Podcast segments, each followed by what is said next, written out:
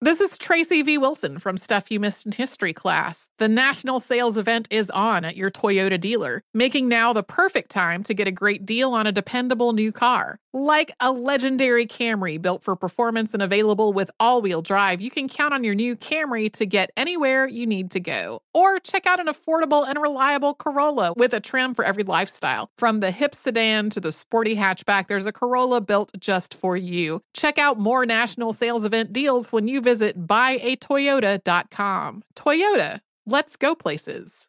There's plenty to celebrate in March and ex-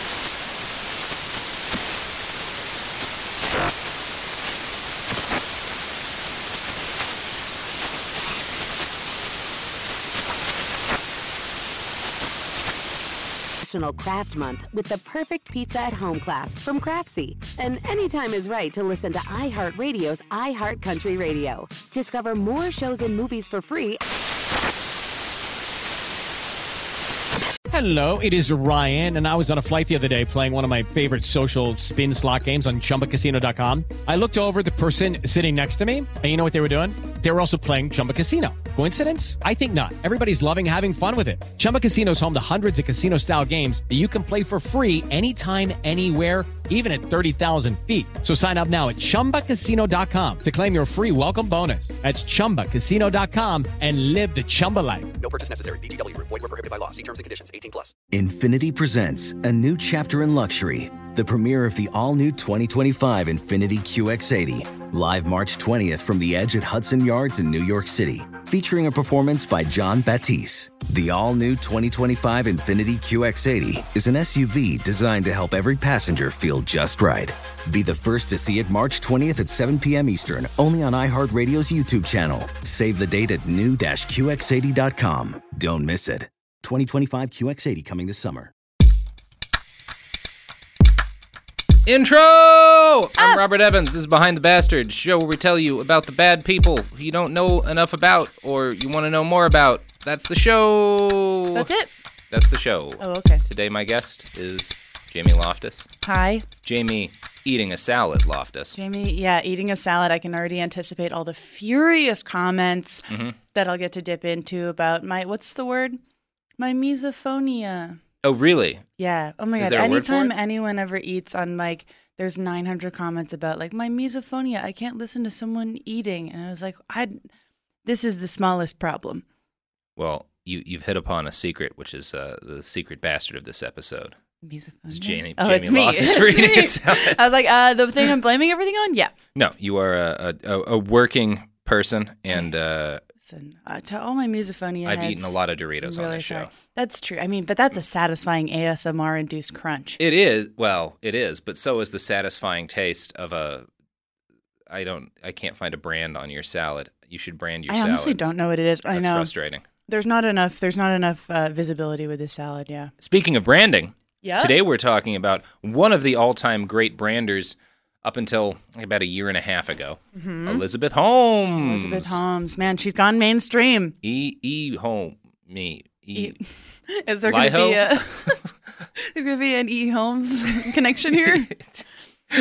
it's crazy how quickly she has become a central, like a focus of the world. It seemed to all happen very quickly. Yeah, it really all kicked off in about like 2014 is kind of when she blew onto the stage. That was when I became a stan. That's what you were. You were. St- you stand her for a while. I was a I was a stan, yeah. yeah. Um, and there's elements of her that I still stan a little bit. But yeah. change my mind. No, you know what? What? What? We'll, we'll get into what she is later. Let's let's start Yeah. by talking about her backstory a little bit here. Let's. I love a story of wealth. A story of wealth and and privilege and and what I will call I will say her ethnicity is rich.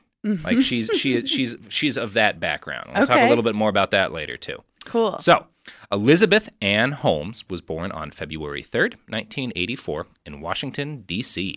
Her father was Christian Holmes IV, which might key you in on the fact that her family was rich as shit, which I wrote down before.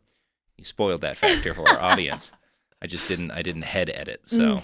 You know. Listen, I'm sorry for Heads up. spoilers. I'm just so excited to talk about Elizabeth. I know, I know. You're very you're a big you're a big stan. I'm a big stan. I play her on stage a lot. I know you do. Yeah. Yeah. You've you've got a great lab coat.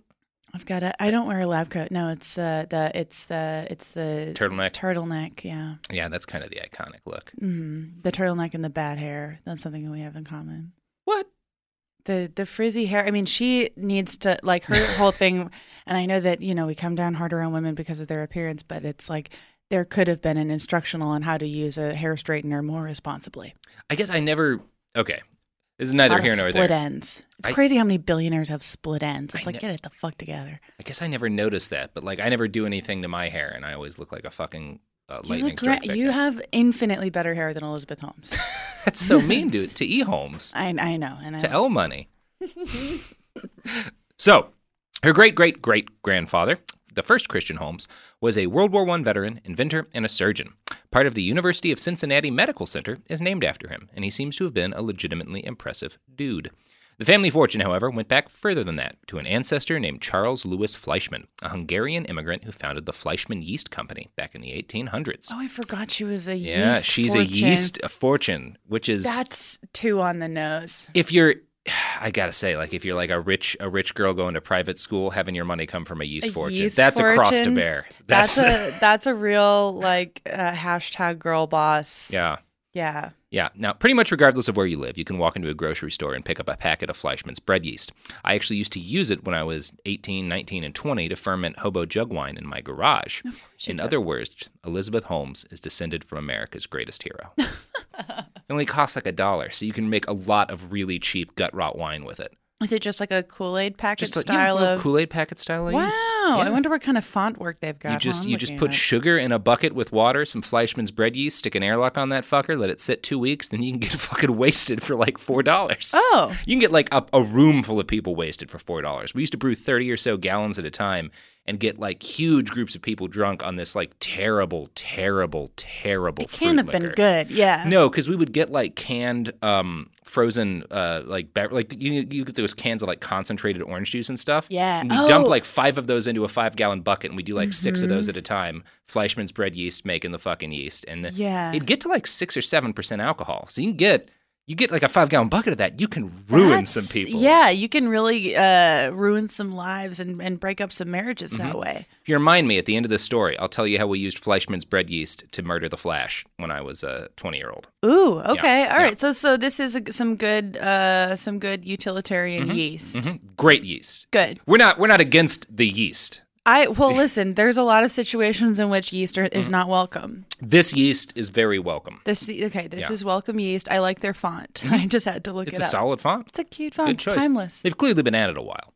Yeah, yeah. So, in This CEO is Out for Blood, the 2014 Fortune article that ignited public interest in Elizabeth Holmes and Theranos, her father was described as a man who, quote, has devoted most of his life to public minded government service, disaster relief in Africa, international development projects in China, environmental work in this country, and is currently the global water coordinator for the U.S. Agency for International Development. He met Elizabeth's mother, Noel, on Capitol Hill, where she worked as a congressional committee staffer. So, All right. that's his parents. Some distinguished, Mhm. some distinguished shit. some distinguished shit. Depending on who you hear from, you'll run into two very different pictures of her childhood. In early interviews, Elizabeth would claim that her famous great great great granddad's example was her earliest motivation. She read a biography of him when she was a little kid and later told Fortune. He ultimately worked himself to death, but he was so passionate in what he did. I wondered, would I want to be a doctor? Since her family was rich and connected as fuck, some of her family friends were able to arrange for her to watch surgeries in order to see if she really wanted to get into medicine as a career. Wait, how, when she was how old? I think when she was like a like a kid and like like like grade school. She was going to watch surgeries. Yeah, you can do that shit. Why not? I, I don't know. I wouldn't let a child do that. Oh man, if I ever have a kid, that's what they're doing from day one. They're watching surgeries. Straight up, no kindergarten, no first grade, just surgeries. They're just, they're going to theaters. Yeah, and they're they're- just you're just gonna be sitting in that OR. And you watch him take that gallbladder out. It would Yeah. be kind of cool. Do you think when they had like surgeries like in, in theaters that you could like have your own box there? Like Yeah, it's and like so you can get wasted. Like, Yeah, so you can get like pumped it, pour fucked down up and like cheer Yeah. people on and be like, just kill him. I would love to like pop, pop a couple of oxy and like a bottle of Steel Reserve, and then like smoke a cigar and watch a surgery. And like that sounds like a hell. Yeah. someone getting gallbladder Yeah. surgery. Shit talk the surgeon. Yeah. You call that a fucking incision? You fucking fouled. Like just some gnarly stuff. God, you could make a lot of money selling that as a business. Like Yeah. poor people get free surgeries and the rich get drunk and heckle them. I feel like That's we're. like what America's ready for that. well, I was like, we're reaching a point Yeah. in society where I feel like that may, in fact, be welcome. Mm-hmm, We just need to find a way to add some sort of. We have to add the cloud to it to make it seem vaguely tech It- adjacent. It's got to have that Twitch thing where everyone can comment while the surgery's going on. exactly. Oh, or like a Facebook live stream where it's like vote heart for kill him. If we get 500 likes in the next hour, the surgeon will dab before he. like, yeah. If we get 1,000 likes, the surgeon will not perform surgery. He'll chug a 40. You can just kill people on Facebook. Just- oh, We might it- as well make it that direct rather than like nuts killing people on Facebook and using their Right. platform to spread it. Just have Facebook. Yeah, now you can let's just kill just people. cut out the middleman. Yeah. Let's just do what we were trying to do the whole time.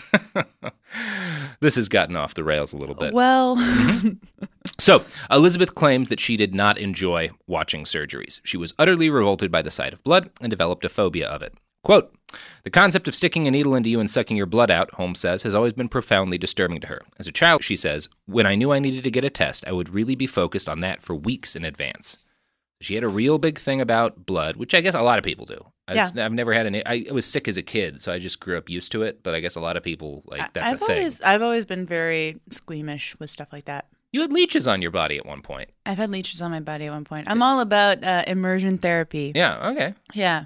yeah. But I, I don't like blood. I can't like watch Grey's Anatomy I can't either, but for totally different reasons. because I hate surgery and I hate sex. my two least favorite things. see, I hate sex and I love surgery. that well, there's plenty of shows for you. there's a million shows for you. Oh yeah, I just watch House and touch myself all night long. It's, it's great. When she was nine, Elizabeth's dad took a private sector gig with Tenneco, a giant automotive equipment manufacturer. The family moved from D.C. to Houston. Christian Holmes IV felt bad about forcing his children, Elizabeth and Christian Holmes V, to move to Texas, which is a reasonable way to feel about moving your children to Texas. But like rich white people in Houston are like chaotic evil. Like they're fine. I mean, have you, I don't want to throw too much shade on Houston because I have a lot of friends there, but I don't. I don't know anything. I don't know anyone in Houston. it's like if you built a city the density of downtown LA, Hmm. but on a swamp. Interesting. Yeah. How does that affect you as a person? Well, I see you'd rather not say. it's not my favorite city, but other people like it quite a lot. All right. Now, uh, yes, Christian Holmes IV was really concerned about moving his kids to Texas. Elizabeth tried to reassure her dad by sending him a letter assuring him, quote, I love adventures. She said she was excited to move to Texas because it was big on science, which might be the most glaring misconception about Texas that I have ever heard. Is that Elizabeth Holmes's biggest lie? Yeah, that, might, that, like, that right there, nothing comes close to that. I have had more people that I can count explain to me angrily that the world is 6,000 years old in Texas. So mm-hmm. I, I do not get that. Interesting. Anyway, uh, in every interview that Elizabeth has ever given, basically, she's made sure the interviewer reported on the first sentence that she wrote in that letter to her dad. Quote, What I really want out of life is to discover something new, something mankind didn't know was possible to do.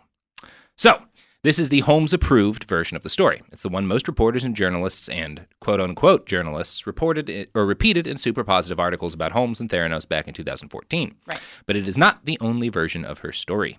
Dr. Richard Fuisz is a psychiatrist who has known Elizabeth and her family since she was a wee little child.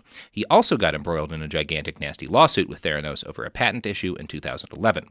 The whole thing was a nightmare for his family and kind of tore his life apart for years. It cost him $5 million. So Fuisz is the furthest thing in the world from an unbiased, objective Good commenter Lord, yeah. on the life of Elizabeth Holmes. Okay. But a number of other people's stories back up things that he says. So he also like grew up like she grew up alongside him. So he's got he's got some perspective. okay. I believe some things he says. I'm more questioning about others. Um, so here are some excerpts from a poorly written Forbes article that interviewed Fuisz about Holmes's background. I'm sorry. A poorly written Forbes article. I know this is the only one. Quote: Fuisz said that Elizabeth's parents were striving to improve their position in the world. As he said, "Quote: The Holmes family parents were Christian and Noel, were our neighbors in Virginia. They were very political and aspired to use their Washington connections to get money. Our kids grew up with their kids. They were jealous of our family. I was a physician who had many patients and made money off of them and knew Arabic." Okay.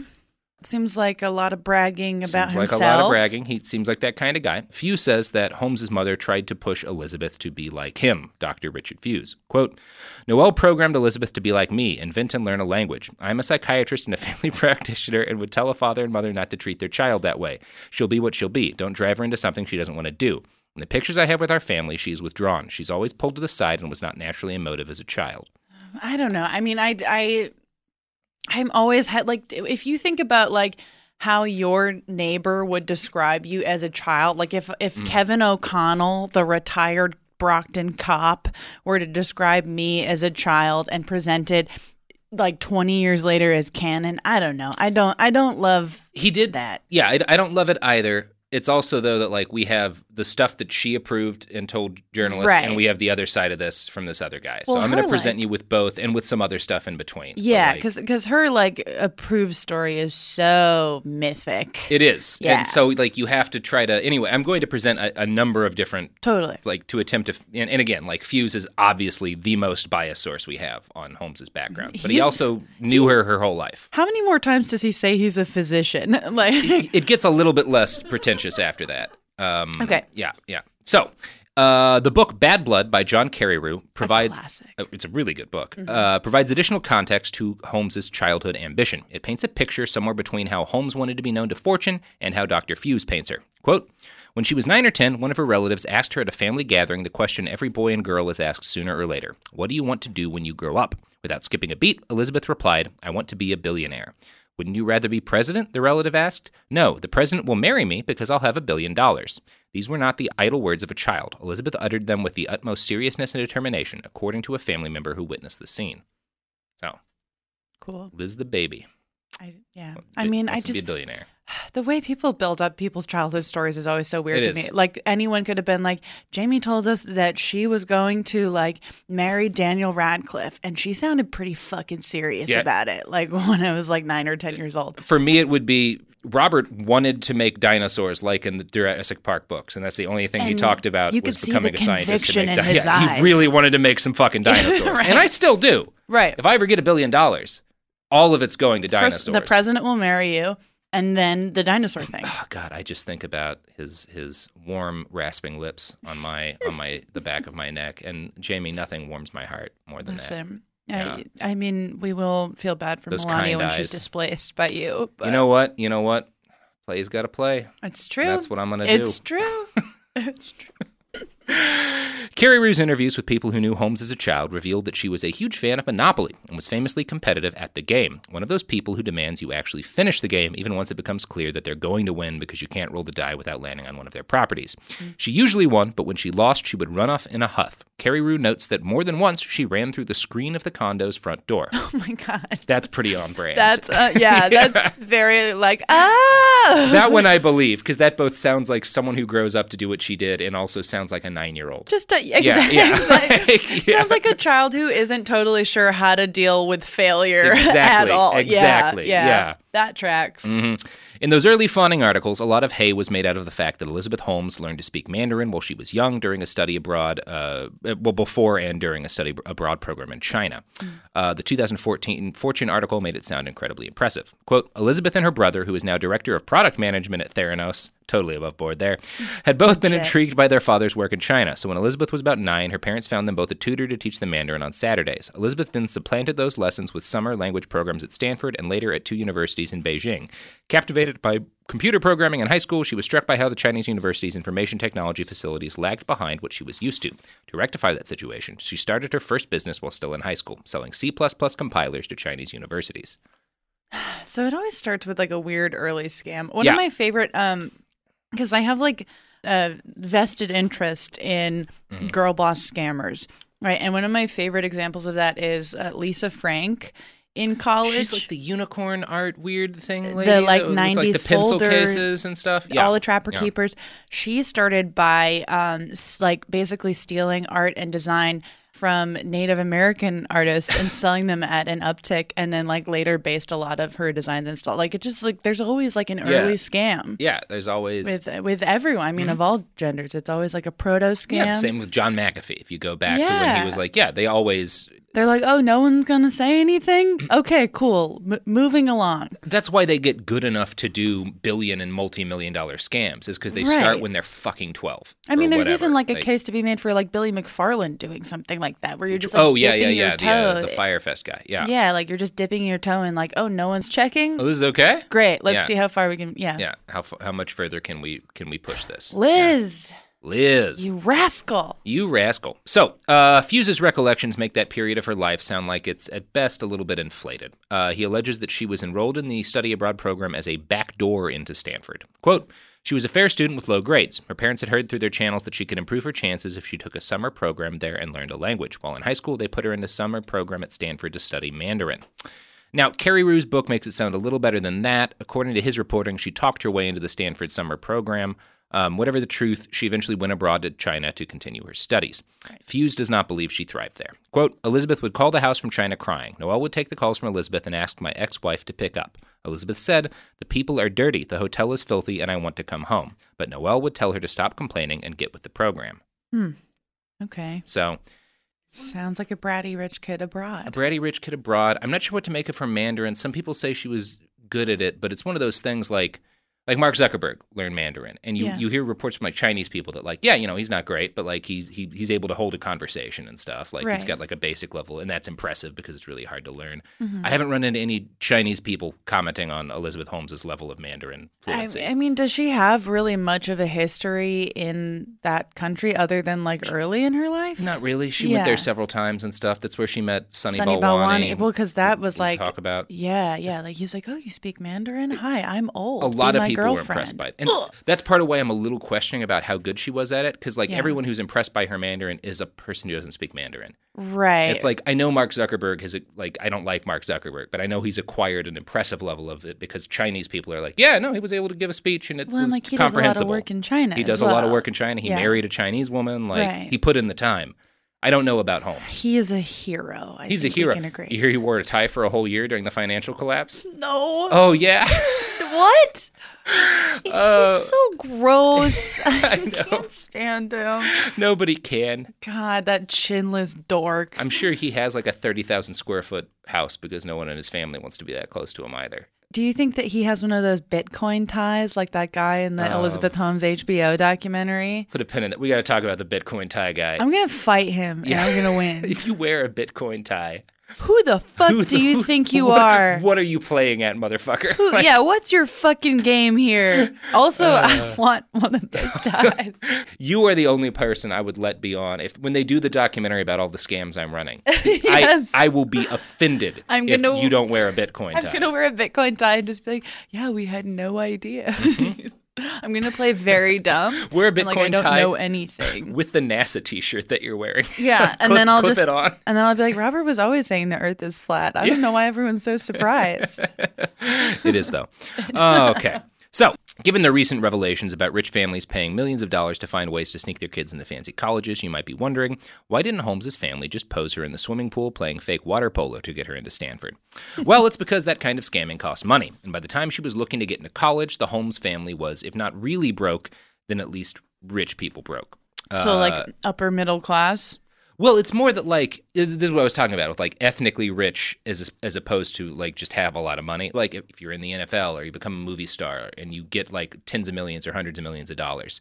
A lot of those people, or you win the lottery. A lot of those people wind up broke eventually. Right. If you're born rich, if into like if, if that's like really your background, your culture, your ethnicity, You're like a yeast family. you're like a yeast family. You may never have much in the way of liquid cash, but it's impossible for you to ever be poor because of the connections that you have right from growing You'll up in that always, culture. Yeah. Yeah. Bounce back. And that's like her dad used his connections in the early aughts to get a, an executive gig at Enron.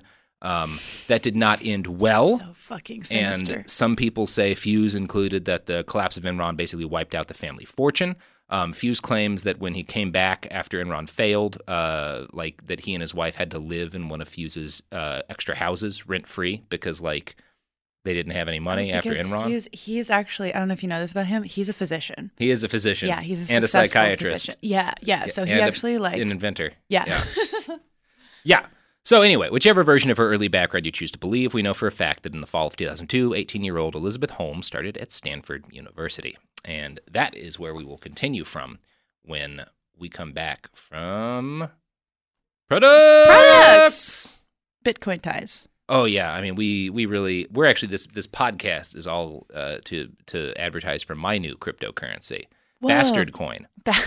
Yeah, each uh, each is we have actually like embedded a, a blockchain in the the decomposing bones of Saddam Hussein, buried under Oh, uh, an. Iraqi desert near Kirkuk. Mm-hmm. Um, and so as uh, uh, the, the the winds of time gradually decompose his bones, Mm-hmm. new blockchains are created, thus releasing more bastard coins into the uh, the coin ecosystem. Well, see, I actually knew that because if you read every 14th word in Saddam Hussein's romance novel, it tells you the exact location of that. so, yeah, I got you. You did it. You did you. it. You did it. Well, all right.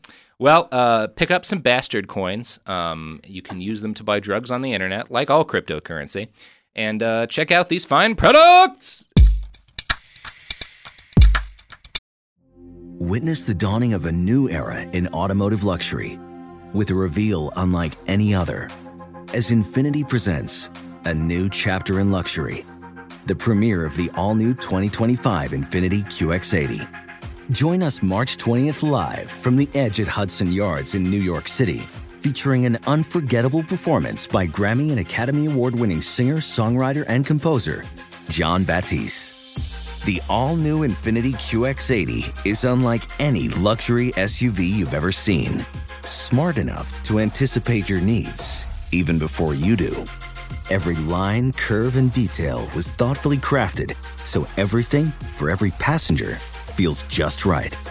Don't miss it. Mark your calendars and be the first to see it March 20th at 7 p.m. Eastern, only on iHeartRadio's YouTube channel.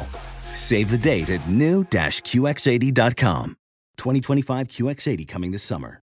On average, it takes about 30 days for a person to break their New Year's resolution. So, if saving money was on your 2024 list, your odds aren't looking that great. Luckily, you have a 100% guaranteed way to save you money this year. Just switch to Mint Mobile. Right now, Mint Mobile has wireless plans starting at 15 bucks a month. That's unlimited talk, text, and data for 15 bucks a month. If you hate your phone bill, Mint Mobile offers premium wireless for 15 bucks a month. All plans come with unlimited talk, text, and high-speed data on the nation's largest 5G network. Mint Mobile gives you the best rate whether you're buying one or for a family, and at Mint, families start at two lines. So switch to Mint Mobile and get your first 3 months of premium wireless starting at just 15 bucks a month. To get your new wireless plan for 15 bucks a month and get the plan shipped to your door for free, go to mintmobile.com slash behind. That's mintmobile.com slash behind. Cut your wireless bill to 15 bucks a month at mintmobile.com slash behind. Additional taxes, fees, and restrictions apply. See Mint Mobile for details. There's plenty to celebrate in March and ex-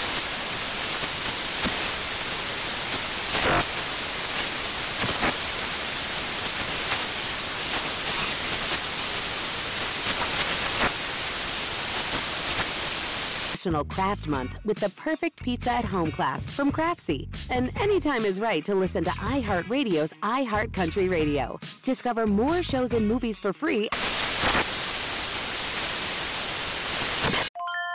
This is Holly Fry from Stuff You Missed in History class. The national sales event is on at your Toyota dealer, making now the perfect time to get a great deal on a dependable new SUV, like an adventure ready RAV4. Available with all wheel drive, your new RAV4 is built for performance on any terrain, from the road to the trails. And with plenty of passenger and cargo space, plus available tech like wireless charging, you and your entire crew can stay connected. Or check out a stylish and comfortable Highlander with three spacious rows of seating for up to eight passengers. And with available features like the panoramic moonroof, you can sit back, enjoy the wide open views with your whole family. Plus, both RAV4s and Highlanders are available in hybrid models, so no matter your style, you can drive efficiently and save on gas. So visit your local Toyota dealer and check out amazing national sales event deals on RAVs, Highlanders, and more when you visit buyatoyota.com. Toyota, let's go places.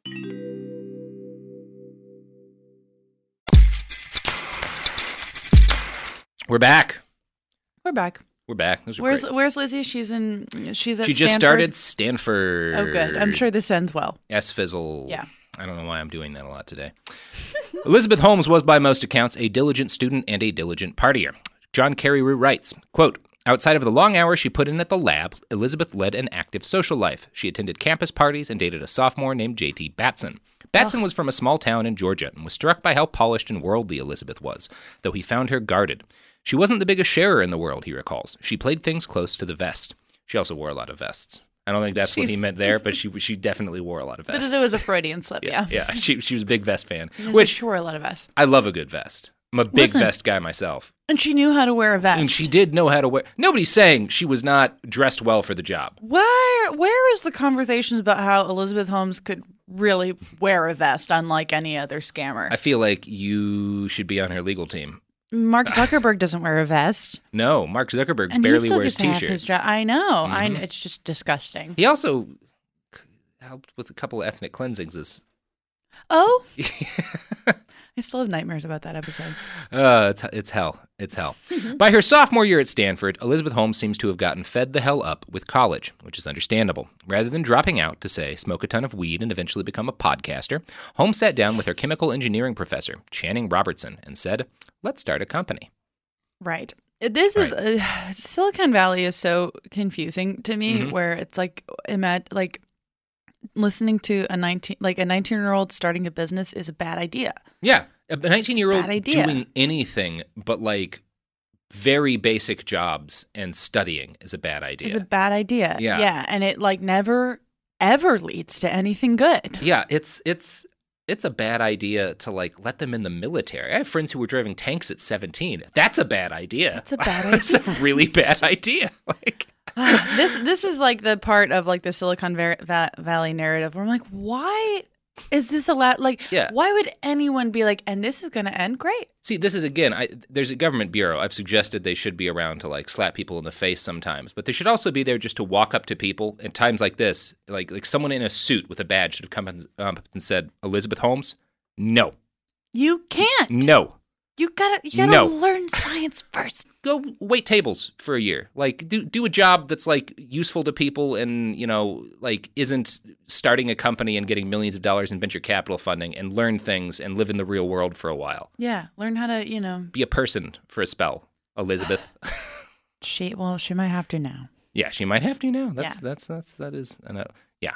Anyway, uh, Robertson, uh, the guy she went to, the professor she went to and said let's start a company, had done seminars on drug delivery devices, stuff like nicotine patches, and even more advanced things like small clear contact lenses that could deliver glaucoma medication, super advanced non-invasive ways to deliver drugs. Cool stuff. Elizabeth approached him with a design for a wearable patch that would deliver both the drug and monitor the patient's blood in order to adjust the dosage of that drug. Now, Robertson had only known Elizabeth Holmes for a year, and she was one of many, many, many, many, many undergrads he'd worked with. But he told Fortune magazine, quote, I knew she was different. The novelty of how she would view a complex technical problem, it was unique in my experience. I remember her saying, and we could put a cell phone chip on it, and it could telemeter out to the doctor or the patient what was going on. And I kind of kicked myself. I'd consulted in this area for 30 years, but I'd never said, here we make all these gizmos that measure and all these systems that deliver, but I never brought the two together. So, mm. He was impressed with her Okay. uh, with her moxie and with her inventiveness. But he felt that starting a medical device manufacturing company at age 19, uh, after probably dropping out of Stanford, might be not a great idea. and again, like not taking the science classes Not to the- know yeah. if that would be possible. Exactly, Yeah. exactly. You- You figure a professor would be on that. Uh, I'm fairly like anti college, but that's the sort of thing that you gotta go. I, I think probably most people in college, like the things that people should be doing in college is like studying history and the humanities to learn why you shouldn't Mm-hmm. let 19 year olds run blood testing companies. uh, and also spending eight years to learn how to like be a doctor and design medical devices. Those Right. things seem like you need college. You do need training. Yeah. like you don't need college to do what I've done, which is just go put myself in dangerous places and write about it. No, and I, yeah, we've gotten so uh, deeply in debt to do Yeah. things that uh, require really like just uh, common sense. Yeah, exactly. So everyone out there, uh, drop out. Drop out of college, but don't start companies. Never start a company. Or at least not medical device companies. Start a podcast company. That's like who cares? Anyone can do that. If, if you fail, and we all will at some point. we all will. This bubble gonna burst. this bubble, oh, I feel it. I feel it pushing against the surface of my skin every Yeah. single morning. Yeah, yeah. But you know, it'll be a fun ride for them. That's just that's just the, the life we chose. Anyway, uh, Robertson, yeah, um, asked her why she was hell bent on doing all this right now while she was still a teenager. Holmes responded, "quote Because systems like this could completely revolutionize how effective healthcare is delivered, and this is what I want to do. I don't want to make an incremental change in some technology in my life." I want to create a whole new technology and one that is aimed at helping humanity at all levels, regardless of geography or ethnicity or age or gender. Hmm. Now, I think that's really important because I think that exact sentiment, whether or not they've ever said it, is exactly what is constantly going through the minds of Mark Zuckerberg, Elon Musk, all of these fucking guys. Basically, all of them but Bill Gates. like, yeah. Call out. No, I mean, I think he's he's the one who didn't like. He was he was always more of like a grounded kind of like like he's a decent engineer, but he's more of just like he knows how to run a business, and he's like shitty like to like he's he's he's did a lot of dickish things running a business. Sure. but he wasn't like irresponsible. He was just like kind of an evil corporate overlord, and then he dedicated his life to curing malaria. Right. Which, oh, yeah, it's like sure that's something Okay. you i guess that's something i don't know. Yeah once she gets into like the i mean all the like the tech company statements of, of grandeur of like how their technology will somehow make the world a more equal place when it always does the opposite um is freaky stuff especially when it like comes to like uh a hashtag girl boss Yeah. like elizabeth holmes who constantly has to like leverage her own identity as a way of getting ahead it's just so sinister and shitty and bad Well, and it's that line in the middle. I don't want to make an incremental change in some technology. Like that's why Elon Musk tried to build that child coffin during the rescue because he was God. like, I don't want to just like give some money to experts so they can slowly and agonizingly and in a very unglamorous way save a dozen lives. No. I want to build a sexy thing out of rocket parts and, And I want there to be like, ba- like you know, like old school newsreel footage of Yeah. me emerging the hero of the situation. But no, sometimes you just need to very slowly and laboriously teach kids how to use breathing devices and agonizingly pull them through tunnels to save their lives because that's what works. And sometimes you just have to accept your own limitations Yeah. Mm. and be like, okay, I have the money to make this happen. Let me give money to people and not then call them. Didn't he call like one of the. Yeah, rescuers he called a him a molester? pedophile. he called him a pedophile. I'm just like, you're the most a man, juvenile fucking. a man who just not Joe slept Rogan for a week 420 to chode. save a dozen children. He's like, uh, yeah, he's a pedophile. I'm like, is this? Se- he's a seventh grader. A man that like the U.S. Army and like the the Thai Navy divers were all like, "Oh yeah, we wouldn't have saved those dozen children without this guy." He's like, fucking pedophile. It's. I mean, everyone has very different opinions of Elon Musk, uh, but there's no there, there there's no doubt that he is always finding new ways to embarrass himself. You know, if he just He's like really an innovator, and I think more so than anywhere else, he has innovated. Yeah. Uh, embarrassing yourself as a as an adult. it's really incredible. It's wha- like just stop tweeting, man. We would all still like you if you'd never used Twitter. log out. Don't Elon Musk like shouldn't be on podcasts. If he was just a guy with a cool name who owned a rocket company Yeah, and a who- car company, I'd like him. Who like got rich and did something about his hairline. Yeah. Great. Sure. Good yeah. for you. Oh yeah, we need electric cars and rockets. Fine. That's great. Stick to that. Stick I don't want to look at you. And I don't want you to. he ruined. I used to. I liked Grimes a lot in college, and he took that. We all me. liked Grimes a lot in college. He took that. He took from that me. from everybody. It's painful. Man, fuck that guy. It's painful. Anyway, uh, probably lost a lot of listeners from the uh, the Elon Musk shade, but the episode on him's coming. Listen, point. I mean, there. I have no distinct opinion on him other than he's an embarrassing person. They didn't call him the PayPal Mafia for entirely good reasons. Like, That's a really embarrassing name. yeah, but like, The PayPal Mafia. That's kinda fits. gross. Like, like it kind of fits. Like I- in, the literal sense of stealing money. Like- I look forward to that episode. Though. yeah, well, we'll we'll talk about that. All right. So, um, Robertson told Fortune that when Elizabeth Holmes said this thing about not wanting to do incremental change was the moment he realized what Elizabeth was. Uh, I realized I could have just as well been looking into the eyes of a Steve Jobs or a Bill Gates. And I do think he was half right there, but we'll get to that later. He was looking in the eyes of a shameless capitalist. Oh, just a Steve Jobs. Yeah. So Steve Jobs was a type of shameless capitalist, Mm-hmm. but she, I think she's the exact same kind of person as Steve Jobs. I don't Well, think that was all an act. She, yeah. we'll talk about that a little bit. Okay. Um, Elizabeth decided that come hell or high water, she was going to start her own damn company. She announced this to her father during a break from classes. He was not happy to hear that she was dropping out, and he urged her to finish her degree. She responded, No, Dad, I'm not interested in getting a PhD. I want to make money. In the spring of her sophomore year, she broke up with her boyfriend, explaining that this was because she was starting a company, which obviously wouldn't leave her much time for, you know, Fucking. that D. That's I actually wrote JT. Dat D. Oh, JT's D. J- R.I.P. JT's D. R.I.P. JT's D. Damn. Yeah. JT's D is out there somewhere wilting. Wilting.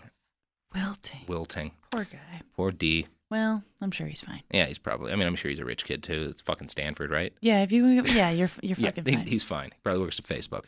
Elizabeth did a summer internship at the Genome Institute of Singapore, which later proved to be her last real dalliance with higher education. Her internship coincided with the SARS epidemic, and she was frustrated by the various inefficiencies and delays caused by testing patients with syringes and nasal swabs.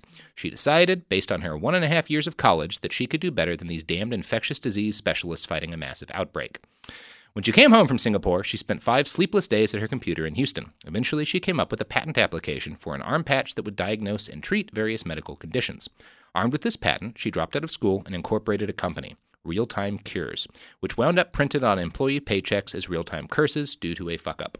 Oops. Yeah, well, it happens to the best of us. Yeah. Robertson, by the way, joined the board and like supported this 19 year old in her dream to drop out of college and create a medical device. This like middle aged professor. Never understand this culture.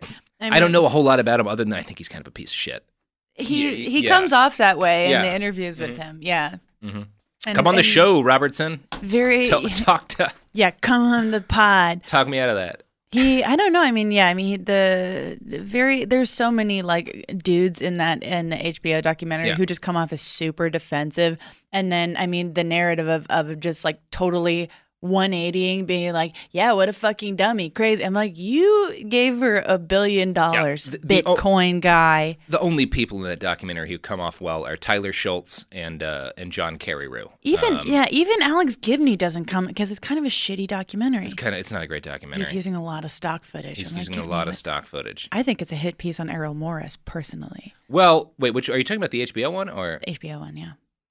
Remember much? But yeah, there was some Morris in there. There was well, Er- Errol Morris. Yeah, he did a uh, lot of their ads. He endorsed. Yeah, I I would love to see an Errol Morris documentary about that experience and finding out that he was wrong because would too. he's a better filmmaker. Throw than some of that shade back on Mattis too. Yeah, hmm on fucking Henry Kissinger. How does Henry Kissinger get out scot free? I mean, I, in fairness, like it's the least terrible thing Kissinger's been like. if if if if killing millions of Cambodians didn't stick to Kissinger, being on the Theranos board isn't. It's like he's unkillable. He's he really is. He's unkill. I'm like, how is he? I've like operated under the assumption for a few months at a time. Yeah. Throughout my adult life, thinking he's dead, and then remembering he's he not never dead, quite is, is and he? getting very upset about it. He's one of those people that like.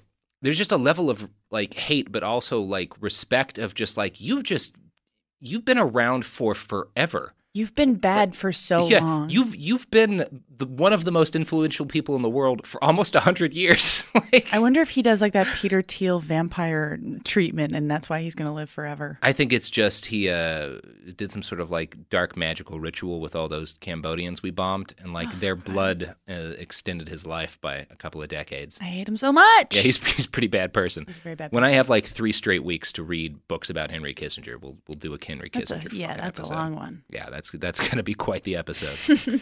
so, the for real-time cures came from Elizabeth Holmes's family connections. Mom and dad may not have been rich anymore, but they were still, as I said, culturally rich. Elizabeth was able to meet with Tim Draper, the father of a childhood friend, and convince him to invest $1 million. Is that Mr. Bitcoin tie?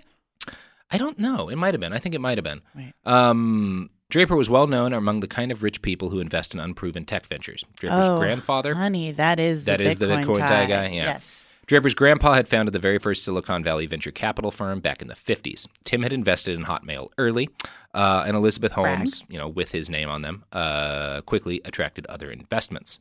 Quote, in a 26 page document she used to recruit investors, she described an adhesive patch that would draw blood painlessly through the skin using microneedles. The TheraPatch, as the document called it, would contain a microchip sensing system that would analyze the blood and make a process control decision about how much of a drug to deliver. It would also communicate its readings wirelessly to a patient's doctor.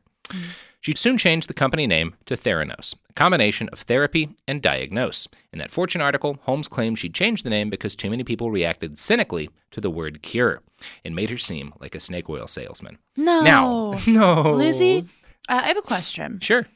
At this point in the process, how involved is Sunny Balwani? Do we know? He's not yet. He didn't He's come on yet. to the company officially until I think 2009. Okay, So so, they so they met when she was young and 18, like yeah. kept in dated, kept in touch. We're not sure. We don't know exactly when they started dating. Okay. They definitely were while he was working at Theranos, but he's not there until 2009. So she Okay. she gets this all off the ground before he comes on board. Okay. Now, whether or not she's like, like her brother did say that they would call pretty regularly and stuff when she was 18, 19. It sounds like they were in touch. but I don't know. I don't know. Like it's one of those things. Part of why I didn't talk about it more is I don't know how influential. Like there's a big debate about like whether or not because they started dating when she was so much younger than him, he had a big influence on her practices. But it's also like Right. she was running this company for like six, seven years. She was very on. driven. Yeah, Yeah, it's like you hard don't to even want to like say that she was not capable of doing it. It's clear that she was. It's one of those it, like it's tough because I don't want like number one I don't want to like not go after a guy who influenced a much younger woman to do bad things, but also I don't want to like take away her agency and doing shitty things by crediting this guy Well, for it. Like, that's like one of the complicated Yeah. things around conversations like this, where it's like it. It is weird to me that in all the coverage of this story, like Sunny Balwani's role and stuff is not more carefully like scrutinized um, because it's clear that you know she set up the company by herself but that age difference when you're that young It's big. is yeah like that is not a great person on the older side of Yeah. that relationship and um, you know it's i don't know yeah, It's- I'm it's a I- weird- I'm of the opinion that like if you're like a mature adult, I don't know. I think like if you're if you're a mature adult you don't date teenagers You don't. If you're 25 or older, I don't give a shit what the age difference is. You're 25, you've been out in the world long enough to like know some fucking shit. Um, Agree. but a fucking 19 year old dating a 37 year old, that's not cool, man. that's weird Yeah, that's weird yeah, that's weird. Now, Holmes slowly built her company up over the next 10 years, gradually refining and revamping her technology. From the Fortune article, quote, as much as she needed money, she turned down many offers, she says, because so many investors wanted quick returns. Too often the question is, what's your exit strategy, she recounts, before you're really understanding what your entry strategy is. What's your entry set yeah That's like a classic Silicon Valley thing. State the thing and then reverse it to make it seem like you've said something more profound than it actually is. Yeah. right and then turn it into an instagram post Yeah. and fun font and post it Does yeah. your blood testing equipment work? The question is, does current blood testing equipment really work? Well, And I mean, like, yeah, yeah. They, they told me I had hepatitis. And she's like, well, uh, and then she tastes your blood on the little tip of her tongue. She's like, you do have hepatitis. and now I do too. The technological fixation of Theranos eventually shifted away from those medicated patches because what she was trying to do with them actually technically sort of violated the laws of physics. Holmes moved on from that plan into one that was arguably more ambitious the nanotainer and the Edison blood testing machine. While her first innovation had been inspired at least by real medical shit she really experienced doing actual work in the field, the nanotainer and the Edison seemed more inspired by Steve Jobs and the Apple Company. Hmm. Elizabeth Holmes wanted to produce a slick, attractive technological gizmo that could eventually wind up in every American home. She had a dizzying dream of people eventually being able to test their own blood via, via pinprick and get diagnoses from tiny, attractive little boxes, like a Keurig size little thing. I think that was the Right. eventual goal. Okay. It was never like quite stated, but if you read between the lines, it's Your like Keurig blood machine is just going to be inside your house. it's like a cool like you can imagine that like a sci-fi movie where somebody's like, "Oh no, I got exposed to the thing. Let's do Steve. Okay, you're you're still safe." You know? I can see Oscar Isaac in, I can- in exactly. that movie. We can see Yeah, Oscar Isaac in that like movie. It's kind of like that. Yeah. yeah, in like the in like the reboot twenty years from now of the thing. Exactly. Yeah, that's way less good and doesn't have a drunk Kurt Russell. Which why would you even watch? What's the point? What's the point if Kurt Don't- Russell's not drinking? Yeah, don't reinterpret perfection. Don't reinterpret perfection. Speaking of perfection, Oh, the products and services that advertise on this show and or program. I'm tightening my Bitcoin tie. Tighten your Bitcoin ties, everybody, and listen to these ads. Witness the dawning of a new era in automotive luxury with a reveal unlike any other as Infiniti presents a new chapter in luxury, the premiere of the all new 2025 Infiniti QX80.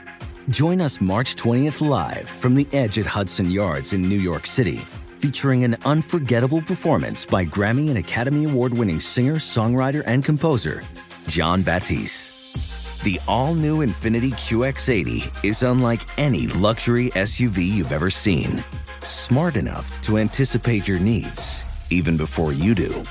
Every line, curve, and detail was thoughtfully crafted so everything for every passenger feels just right. Don't miss it.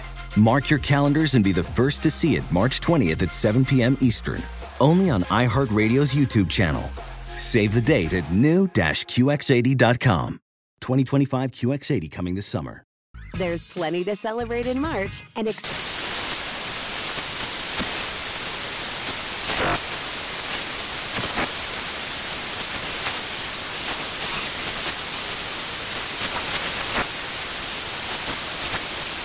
National Craft Month with the perfect pizza at home class from Craftsy. And anytime is right to listen to iHeartRadio's iHeartCountry Radio. Discover more shows and movies for free.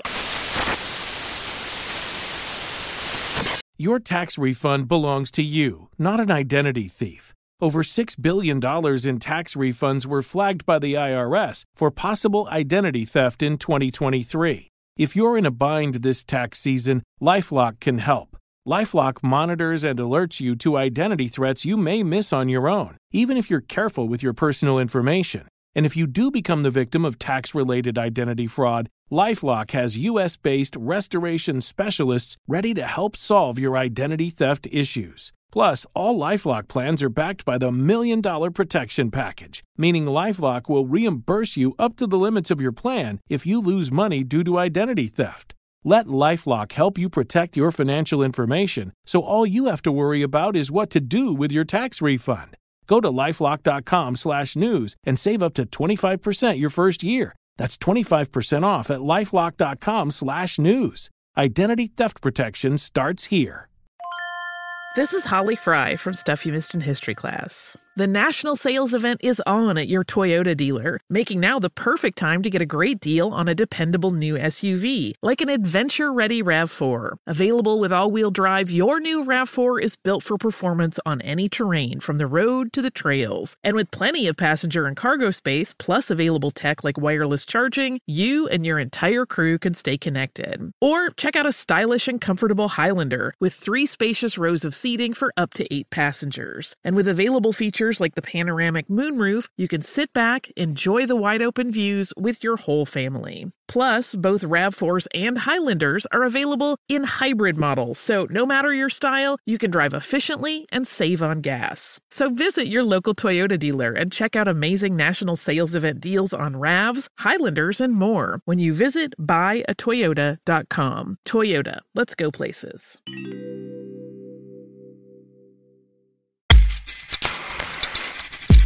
We're back! So, putting boxes into houses uh, was the far off goal of Theranos. Her more immediate goals were to utterly disrupt and remake the entire blood testing industry.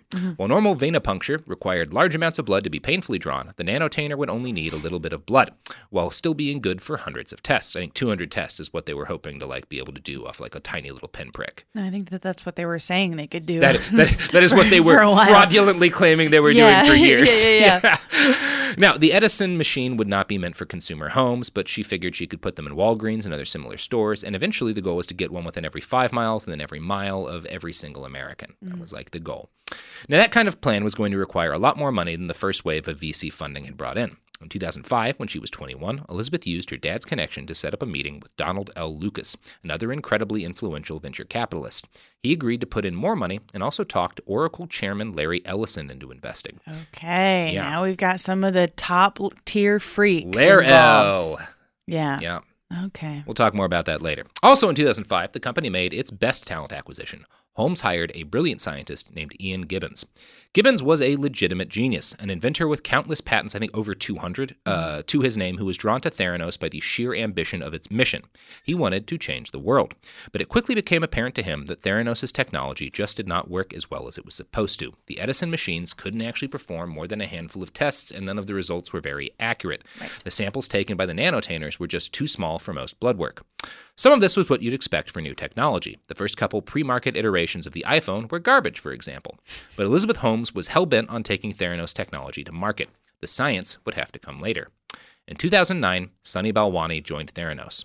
Sunny was a tech industry guy. He'd made like $40 million selling a company prior to Theranos, and he gave them like a $13 million loan when he came on board because they were really hurting for cash. Mm-hmm. He had no relevant medical or engineering experience. Elizabeth Holmes made But him boy, was president. he willing to yell at people. He was a great yeller, and that seems mm-hmm. to be most employees at Theranos will say like most of his job was yelling at them. Although he got trained in how to do and operate the blood test and stuff, and was doing that as a like a business like that's no, don't do that. I mean, everything about this business is like, I mean, comparing like people's health to iPhones is just like, well, Yeah. you know, strikes one through three.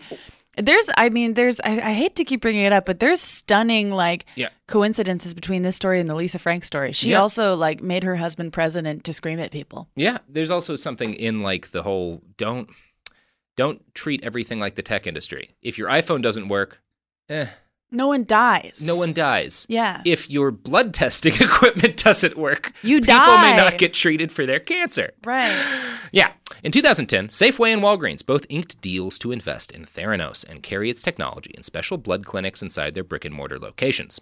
Safeway agreed to spend $350 million on renovations to host these labs and also pumped 30 million investment dollars into Theranos itself. A number of people at Safeway were hesitant about the deal. Due to Theranos' infamous secrecy, no one had actually seen much evidence of their technology. But CEO Steve Burd was convinced the company was legit. The Birdman. The Birdman. I don't know anything about him, but I want to That's call his him the fucking Birdman. nickname now. According to Bad Blood, quote, Burd was over the moon about the partnership. He saw Elizabeth as a precocious genius and treated her with rare deference. Normally loath to leave his office unless it was absolutely necessary, he made an exception for her, regularly driving across the bay to Palo Alto. On one occasion, he arrived bearing a huge white orchid. On another, he brought her a model of a private jet. Her next one, he predicted, would be real. The Birdman. The okay, I take it. Yeah. I take it back. I hate the Birdman. We all hate the Birdman. The Birdman's a douchebag. Yeah. Theranos worked out a similar deal with Walgreens around the same times. Yeah, he gives her give her a vagina flower. Come on, Birdman. Freak. Fucking A. Neither company was wild about sharing. Elizabeth promised Walgreens would be the exclusive drugstore vendor and Safeway would be the exclusive supermarket location. Both companies would be required to spend just absurd amounts of money making their locations fancy enough to host Theranos $350 million in renovations for Safeway alone. Theranos required that the in store clinics have luxury carpeting, custom wood cabinets, granite countertops, high end large screen TVs. They were required, by contract, to look, quote, better than a spa. What the? F- I hate Silicon Valley. I so really much. hate Silicon Valley. I wonder if Elizabeth was like, and here's what needs to be playing on the TVs, and it's like No, the, the Twilight Zone episodes. It was like a, like you know, like vaguely Eastern music. Like Mm. yeah, I'm gonna guess she was the one who picked it too. So just like yeah, like vague appropriation spa I'm, culture. I'm gonna guess she spent four days in Nepal and based the music on that. Ugh. Yeah. Now, when Theranos sold itself to Walgreens and Safeway, they did so by claiming that, you know, they were legally authorized to do blood tests that functioned and stuff. And that that was worked. not quite the truth. Right. Yeah, yeah. As Bad Blood describes, it had initially represented that its blood test would qualify as waived under the Clinical Laboratory Improvement Amendments, a 1988 law that governed laboratories. The CLIA waived tests usually involved simple laboratory procedures that the Food and Drug Administration had cleared for home use. Now, Theranos was changing its tune and saying its test would be offered in Walgreens stores where laboratory developed tests. It was a big difference. Laboratory developed tests lay in a gray zone between the FDA and another federal health regulator, the Centers for Medicare and Medicaid Services. CMS, as the latter agency was known, exercised oversight of clinical laboratories under CLIA, while the FDA regulated the diagnostic equipment that laboratories bought and used for their testing, but no one closely regulated tests that labs fashioned with their own methods. They found a way to not be regulated for a while. They found yeah, they found a loophole to get Yeah. away with never having invented anything. mhm. Cool. Great loophole. Cool. Kevin Hunter, a clinical laboratory specialist working with Walgreens to make sure Theranos' tech did what they said it did, became skeptical about this change. Elizabeth and Sunny claimed that all big laboratory companies use lab developed tests, which was an obvious lie. To test them, Hunter suggested doing a 50 patient study comparing Theranos blood tests to ones from Stanford Hospital. This should not have been a big deal if the technology worked, but Elizabeth's immediate response was, No, I don't think we want to do that at this time. Hunter warned his bosses at Walgreens that shit looked shady. He pointed out that when Theranos had drawn the blood of Walgreens' president of pharmacy business, they'd never actually provided him with his test results. Hunter's boss said, quote, We can't not pursue this. We can't risk a scenario where CVS has a deal with them in six months and it ends up being real. Right. Fucking business right there. Jesus Christ. Theranos was scheduled to open Theranos Wellness Centers in dozens of Arizona Walgreens in 2013. As Elizabeth Holmes struggled to keep anyone at Walgreens from finding out that her shit didn't work, she decided it was a good time to sue Richard Fuisz. Now, Fuisz had basically created a patent out of spite that Elizabeth Holmes hadn't consulted him, her own neighbor, before starting her company. He's a physician. Yeah, he's he's a physician. He's also a psychologist. He's a physician, psychiatrist, inventor. I think he called his patent like the Theranos killer or something. It was like patenting a way to do the same thing they were trying to do just to be a dick. pathetic, He yeah. seems like a dick, yeah. Uh, the details of the case aren't super interesting, but what's important is that Fuisz's lawyers subpoenaed Theranos executives involved in proprietary aspects of the company's technology. Hmm. This included Ian Gibbons, who by this point had been sidelined into an ancillary role within the company by Elizabeth due to his nasty habit of telling her that nothing worked and they really should not be using this stuff on human beings. I'm going to quote from a great Vanity Fair article on the fall of Theranos by Nick Bilton. Quote, Gibbons didn't want to testify. If he told the court that the technology did not work, he would harm the people he worked with. If he wasn't honest about the technology's problems, however, consumers could potentially harm their health, maybe even fatally. Holmes, meanwhile, did not seem willing to tolerate his resistance, according to his wife, Rochelle Gibbons. Even though Gibbons had warned that the technology wasn't ready for the public, Holmes was preparing to open Theranos wellness centers in dozens of Walgreens across Arizona. Ian felt like he would lose his job if he told the truth, Rochelle told me as she wept one summer morning in Palo Alto. Ian was a real obstacle for Elizabeth. He started to be very vocal. They kept him around to keep him quiet. Mm. On May 16, 2013, Ian Gibbons received a phone call from Elizabeth Holmes. She told him that she wanted to meet with him the next day in her office. He asked his wife if she thought Holmes was going to fire him. Rochelle said yes. That night, Ian Gibbons attempted suicide by taking an overdose of pills. He survived, but the pills did tremendous damage to his 69 year old body. One week later, he died in the hospital. That is like the the Yeah. one of the most Yeah. devastating elements of this entire story. because he was clearly just like a really brilliant guy who like couldn't take emotionally like failing at something like this and being like and it seems like she was really abusive to him and like Sunny was too in the like it absolutely sounds like yeah. yeah, like Elizabeth was like the the like gaslighter, and then Sunny was the Yeah. enforcer. yeah exactly Um, And, yeah, yeah it's fucked it's incredibly sad. Yeah. In 2014, that praiseful Fortune article dropped. On the surface, things looked great for Theranos. On February 4th, 2014, the partner fund bought more than 5.6 million shares of Theranos at a price of $17 a share, bringing in 96 million and raising Theranos' overall value to 9 billion.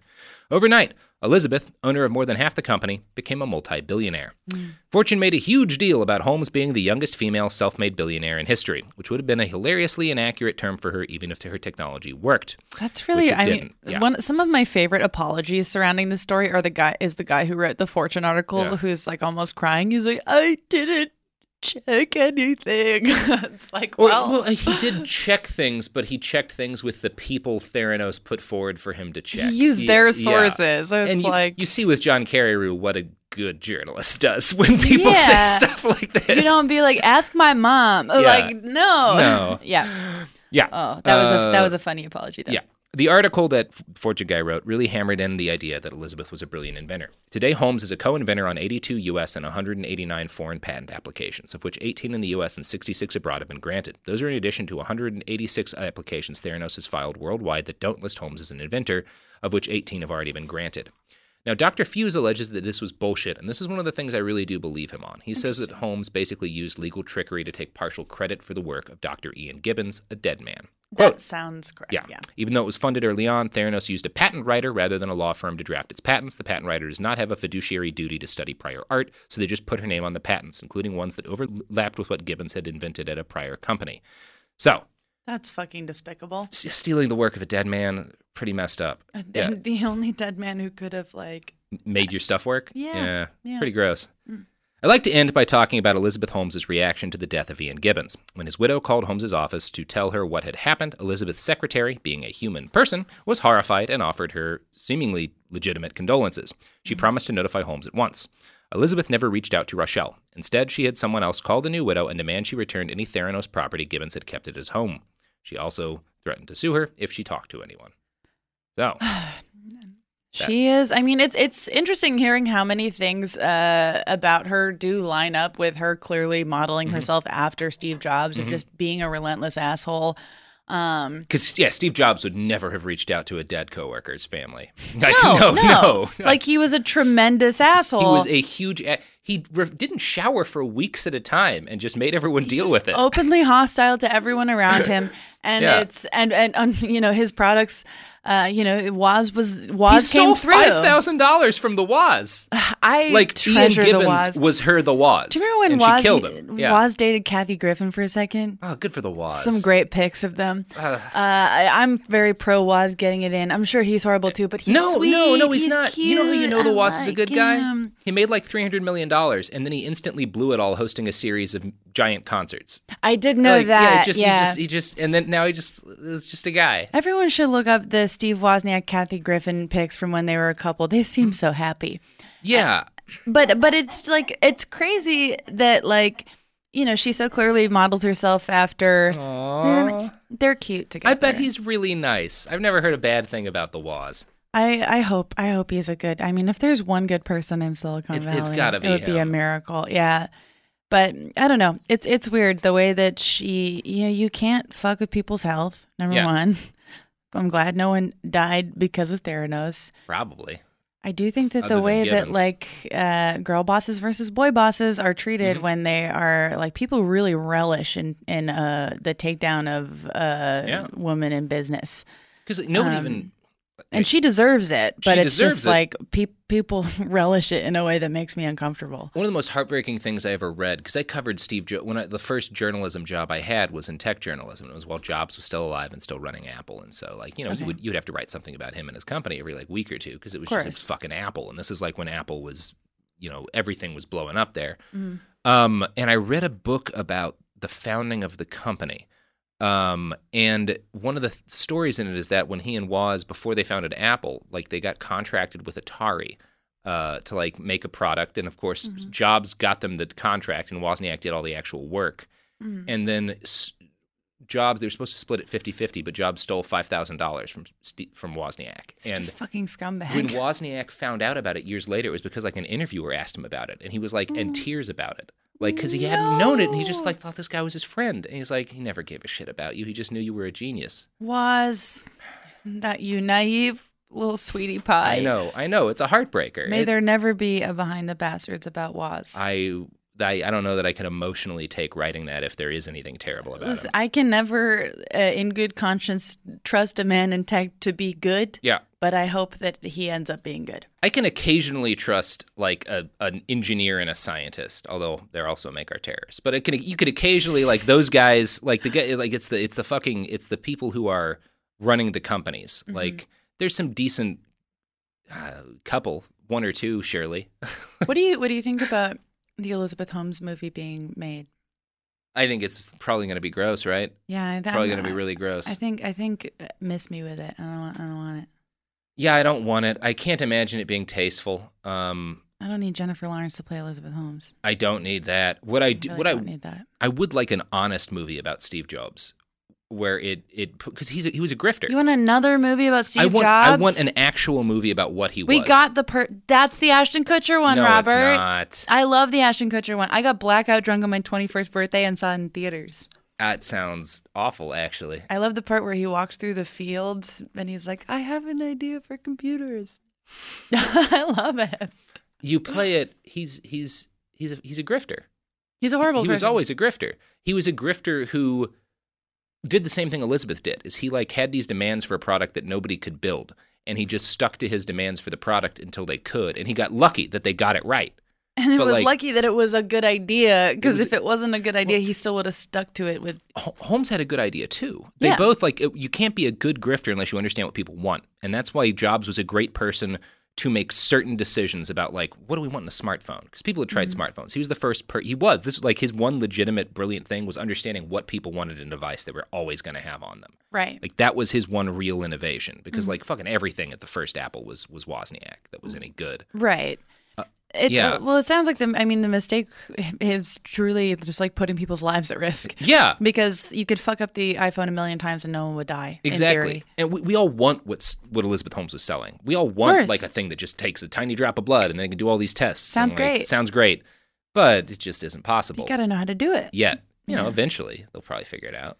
Oh, Liz. Well, that's the episode. We've got a part two coming up uh, on Thursday, where we'll we'll get to the rest of this sad story. But uh, Loftus, you want to plug some pluggables up in the the P zone, as we call it here In at the the, P B zone. Oh, we call it the P zone and the B zone. I kind of hate it, but I like it. Yeah. Okay. we'll uh, pop an air horn in there in editing. Okay. Nailed it. Uh, uh, you can listen to the Bechdel cast every week on Thursdays. Uh, that's the podcast I host with Caitlin Durante, where we talk about women in movies. I'm doing a show called Boss Whom Is Girl. I'm touring uh, across the country later in the summer. Yeah. So you can go on my website or my Twitter at uh, Jamie Loftus Help to find out more about that. Now, now that everyone knows who Elizabeth Holmes is, I you know Yeah. You I have listener. to make some tweaks. you yeah. could hear Jamie Loftus be Elizabeth Holmes in Cleveland.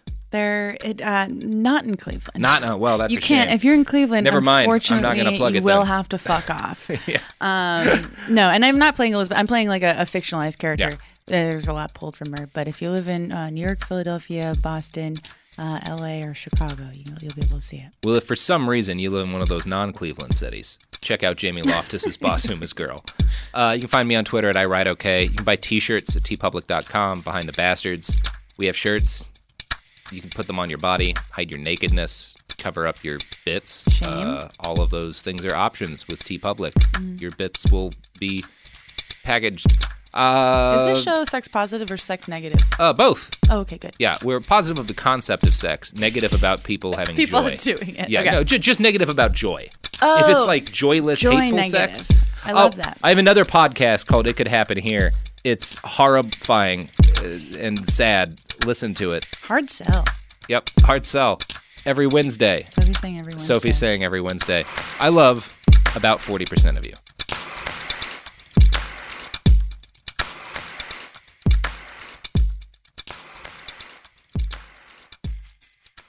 Infiniti presents a new chapter in luxury, the premiere of the all new 2025 Infiniti QX80, live March 20th from the edge at Hudson Yards in New York City, featuring a performance by John Batiste. The all new 2025 Infiniti QX80 is an SUV designed to help every passenger feel just right.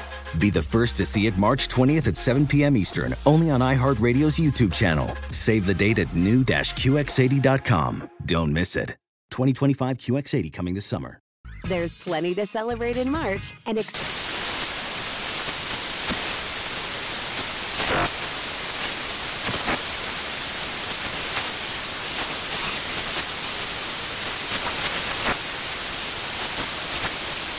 National Craft Month with the perfect pizza at home class from Craftsy. And anytime is right to listen to iHeartRadio's iHeart Country Radio. Discover more shows and movies for free This show is sponsored by BetterHelp. It's a simple truth. No matter who you are, mental health challenges can affect you, and how you manage them can make all the difference. That's why everyone should have access to mental health support that meets them where they are and helps them get through.